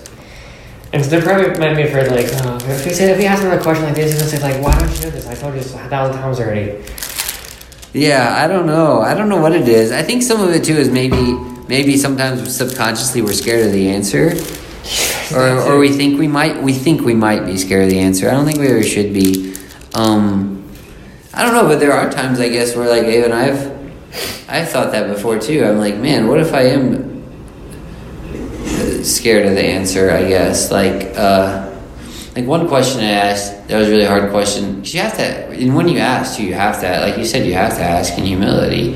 Like, you have to ask, I'm going to put my own preconceived ideas on the altar. Like, I'm going to put my own notions and opinions, everything's going on the altar if I really want to know the answer. But there was one question I asked, and uh, I brought this up before, and my mom disagreed with me, and Jessica disagreed with me, and I was kind of glad they did because I didn't, you know, I don't want to get off on anything weird. I like the balance that comes from disagreement um, too, which I think is a good thing. I think people need to grow in that too, like actually be kind of willing and happy when people disagree with you, because you can, it doesn't mean you're at odds or not at peace with people. Like, you can have peace with people. But the question was, I, I asked myself, it's that um Uh, I can't remember why I ever asked it, but in Genesis it was like, oh, I'm sure most people, I guess, want to ask it. They just might be scared too. Is uh, was this all God's intention? Like, did he want? Did he want man to fall?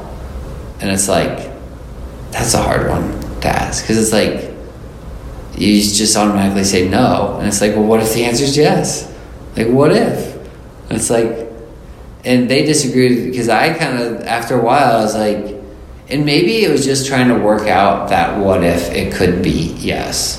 And maybe that's why I started to kind of see it differently, because I just thought about it and I was like, if death had never entered the world, then Jesus couldn't have come. Well, I mean, it, my thought, basically my thought was like, I don't think... It says in Song of Solomon, it says, love is as strong as death. Jesus says, greater love hath no man than less this than to lay down your life for one's friend. And so I was just thinking, well, I don't know that I could fully know God's love if I had, if man had kind of never fallen, if death had never entered the world, because I couldn't know a Savior that would die for me while I was still in rebellion, while I still didn't want him. Like, I couldn't know a love like that if I hadn't have actually, if mankind hadn't actually fallen. And so it's like, but then at the same time, it's like, my mom and Jessica disagreed with me, and they said, I think you could still know that love just from communion and fellowship. I don't think you'd have to fall to know that love. And so I like that, that also. It's just a weird... It's a very, very heavy question that you kind of don't want to ask. You know, you're kind of like, I think those. That's one of those where you're like, I almost don't want to ask this question because I don't know if I want to go down that road to to think that, because I don't, it, but that's the same thing too. I don't necessarily know that it was like God's desire to for mankind to fall.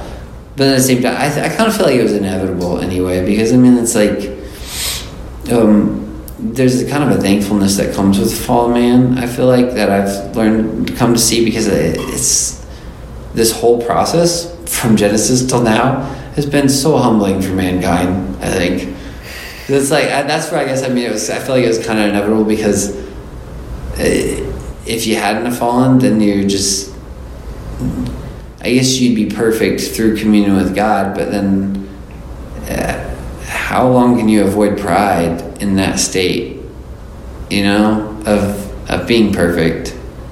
Uh, I don't know.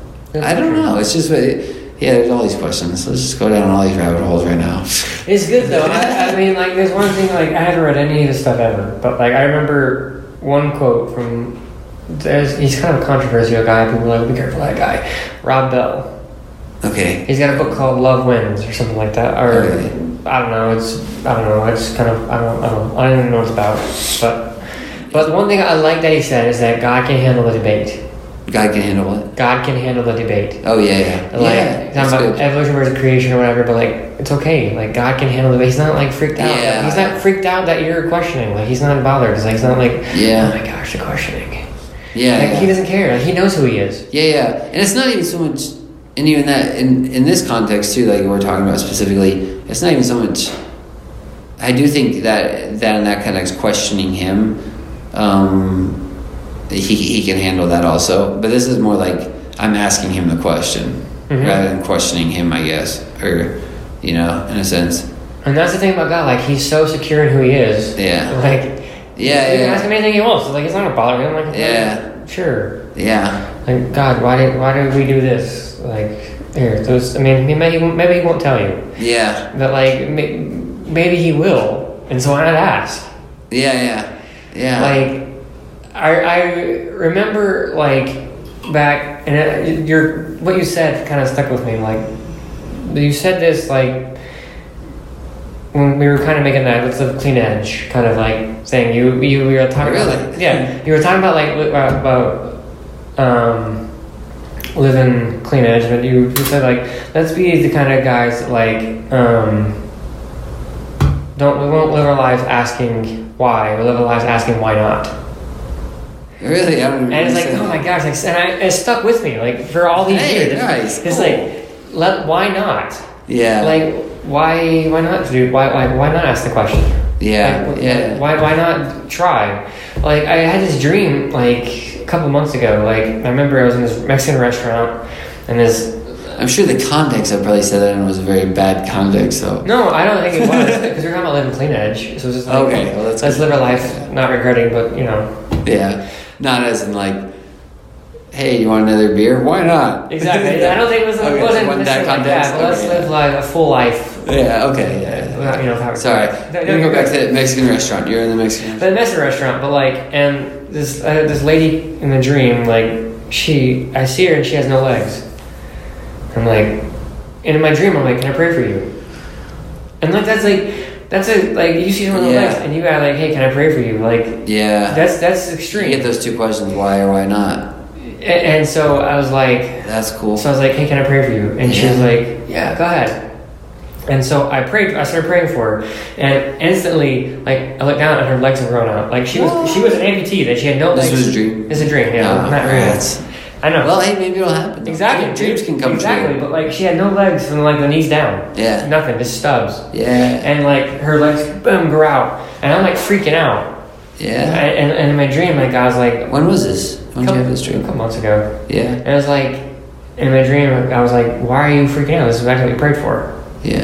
This is what you asked for. Yeah. And so, it was, like, in my dream, it was, like, that's a, that's a crazy thing to, like, take a... Just be like, oh, Lord, stop at that. Of course I'm freaking out.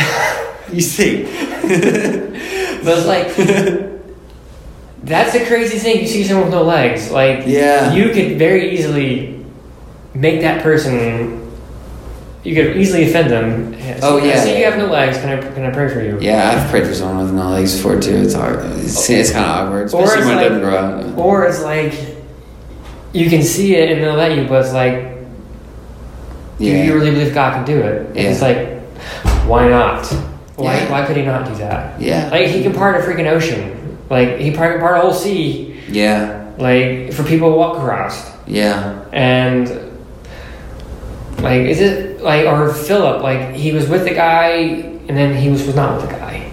Yeah. Like, the Holy Spirit took him away. Yeah, yeah. Instantly. Or, like, Elijah is a dude in human form, and all of a sudden, like, he's in a chariot of fire flying away. Like, yeah, yeah. If, God can do anything. Like, why? Why not? Like, why not ask the question? Why not? Why not believe He can do it? Why not go after it? Yeah. Why not believe the impossible? Yeah. That's but, good. Yeah. Why, why not? Put him in human form. Like, ah, oh, Yeah. Dude, maybe that was uh, maybe that was an, a vision from God. Well, for the amputee, right? The yeah. dream he had. He speaks in dreams a lot. Um, Her name was Rose. A lot. Rose?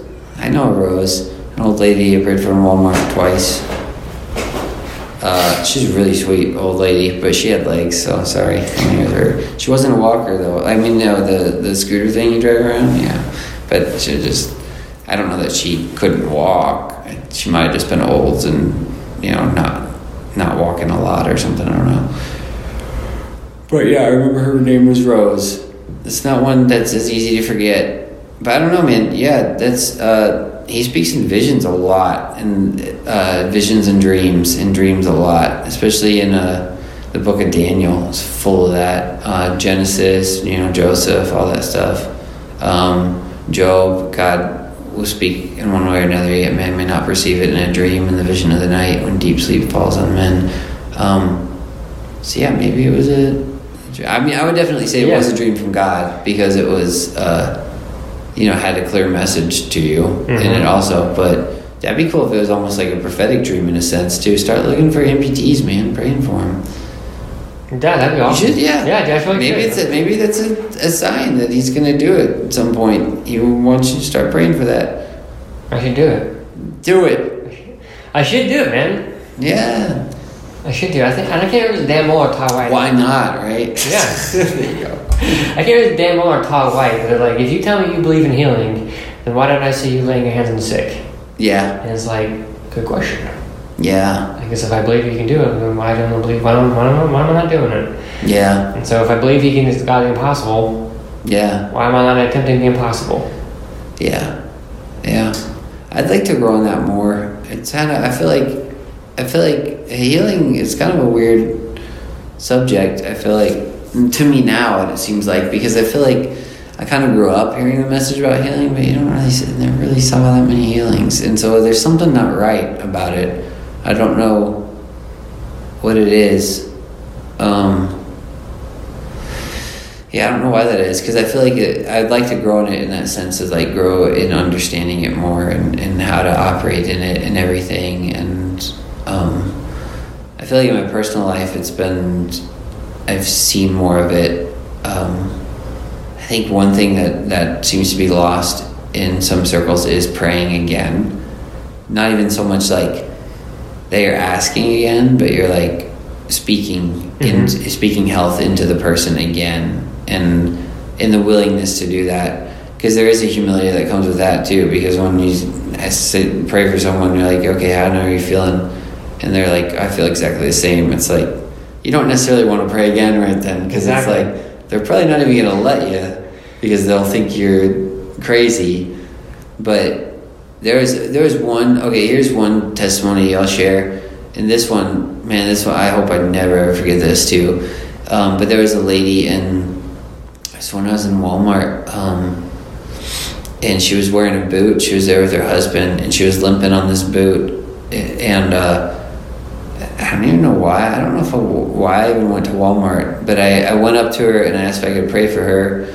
And so they were kind of a little bit reluctant, but then they they let me anyway, her and her husband. And so I prayed for her, and then I and then I asked her. I was like, "Do you do you feel any different? Is it any better?" And she was like, "She's like no." And and then so then I said, I was like, "Can I pray again?" And they both looked at me like like they were not gonna let me. Like they looked almost upset, like I was bothering them. And then I was like, "Please." Like, I just, I don't know why. I was just like, please, can you please let me? I was like, please, just let that, like, just basically, like, kind of almost begging for mercy to pray again. And I, and then, so they let me, and I prayed again really quick. And then I just said, thank you. Like, thank you for letting me pray again. And then I left. And then it was probably like five minutes later, I was just like getting stuff I needed. And then all of a sudden she walked up to me out of nowhere and just gave me a hug. And I was like, thank you. Like, my foot feels totally, like, totally better. Like, I don't know what you did or anything. Like, it just... And her just to come and find me later and say thank you, like, was really cool. That's awesome, dude. But it was like... Yeah, but it's like, I don't know if that would have happened if I wouldn't have prayed again. And then even yeah. them being hesitant, like, it demonstrated humility, I guess, on my part to pray again, but then humility on their part to actually let me. Because they actually had to let me again. Like, I wouldn't... Mm-hmm. Yeah, and so I think there is... people, like, there is a humility that comes both ways when you actually have to pray a second time too. I feel like that might be some of it too, that that's just, that's probably not the key to why healings don't happen, but I think that's something that's lost, is being able to do that again. Well, I think I think you're right. Um, I I was teaching, but it, it is it's um I I can't remember the king, but um, it was Samuel. He was come to the king. He was on his, I think it was. He was, he was being attacked. He was being attacked. Oh, Agog. Agog, yeah, probably. And he was like, uh, strike the ground. Yeah. And, and oh, no, no, no, this wasn't. Okay. No, and he's like, strike the ground. Oh, this was uh, Elisha. Yeah, it's like, yeah, so yeah, it's, Elisha. Strike the ground. And he's like, um, okay. So he he just strikes it like one time. And, and I think, yeah, three, three times. times three yeah, and he's and like, he no, why do you seven. stop? Why do you stop? Like, you should have struck it five or six times. Like, yeah. now, no, now you didn't get your, your, your full victory. You only get partial. And yeah. it's like, I feel like that's what you're saying, is like sometimes like, there, there's a time to strike again. Hit it again, yeah. Yeah, yeah, yeah. Yeah, that's yeah, that's good. That's a really good passage of scripture to point out, especially in that context. That's really good. Yeah. So I don't know. But yeah, I think I think that's kind of a, a big key too, that maybe, I don't know, I should look at more too. But you don't always get that opportunity either, then you just kind of got to pray as you go. There's, it's been hard. Like, I wish I could pray for people more. I, it's probably my own fault of not, because there was a season where I went through praying for everybody, and I was like, I'm gonna pray for everybody. I seen Walmart and those little scooter things. You hardly, I mean, shopping is so hard when you do that. But then even like recently, like the past few times I've been to Walmart, I don't remember seeing people. Like, I stopped doing that after a while. And then just recently I was like, I need to get back into doing that again. But I think the past two times I've been to Walmart, I haven't seen anybody in those, which has been kind of weird to me. Um, or, but I should be looking, you know, looking more intently also to people that aren't in those things too. But um, it'd be nice to get back into that and praying for people more and really going after it more to, to grow in it personally and to see people help. Even people I didn't see get healed, it's like you still get these really, you meet people and you get these yeah. cool connections with people, and they just just get to see that you care, um, which is really nice. And then I've had some people get mad, and some people, there was one lady I prayed for, I was just kind of a sad, it really kind of broke my heart a little bit afterwards, because I remember she had on this neck brace, and I prayed, and then asked if it was any different. And she said, and she was like, no. She was like, this is just something the doctors are going to have to fix. And I just remember her saying that. And then, like, I went to the car afterwards, and I was just like, man, I was just so upset. I just started, like, praying, and I was like, man, that's just terrible. Like, that's our perception and our mindset of, like, this is just something. And then when it doesn't come through, it's like, you want to see people get healed so they don't have to do that. Not that doctors aren't good, but it's like, you know, then they could obviously avoid a big medical bill and a lot of hassle. Mm-hmm. And it's like, yeah, I don't know. And I've heard other people make statements like, well, it's miracle thing. It's mir- uh, miracle works that doctors can do now or something like that. Yeah, and stuff like, I don't know. It's like, it is fascinating, all the stuff they can do, but I don't know. The way I look at it is ultimately God will heal however he wants to heal. If he wants to use a doctor to do it, he'll do it. But it's him that brings the healing, because there are plenty of people that have that cancer and got chemo and it doesn't work. Yeah, yeah, yeah, yeah. I don't know. Yeah, I agree too. I think I think that's overlooked too. Is the um, yeah how he wants to heal, and then sometimes we just think, oh, well, I took the the pill and it made it better, and it's like, well, give God glory, jerk. God made the pill. But I don't know. Anyway, man, you think we'd probably stop it now? Yeah. This is a four hour long conversation. Five, dude. That's the longest I've sat here and talked to someone for long. Anyway, I don't know. Um, do you want to pray, or I can pray us out? Or next time. All right. All right. Father, I just think, thank you. I, we just thank you for this time we got to share and just spend and catch up as old friends.